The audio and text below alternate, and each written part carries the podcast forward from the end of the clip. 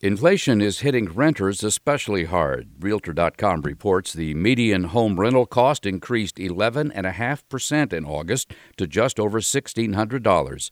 Annual rent growth hit double digit levels in 28 of the 50 largest U.S. housing markets, with rents rising 30% in Tampa. How fast can supermarkets deliver groceries? The time keeps shrinking, and now Kroger says it can do it in 30 minutes. Kroger's Delivery Now service is a partnership with Instacart.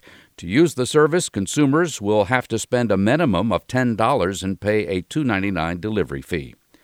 There's more bad news for Chevy Bolt owners. General Motors says some owners of the recalled electric vehicle should not only leave their cars parked outside, they should keep them at least 50 feet from other vehicles to prevent the risk of a fire.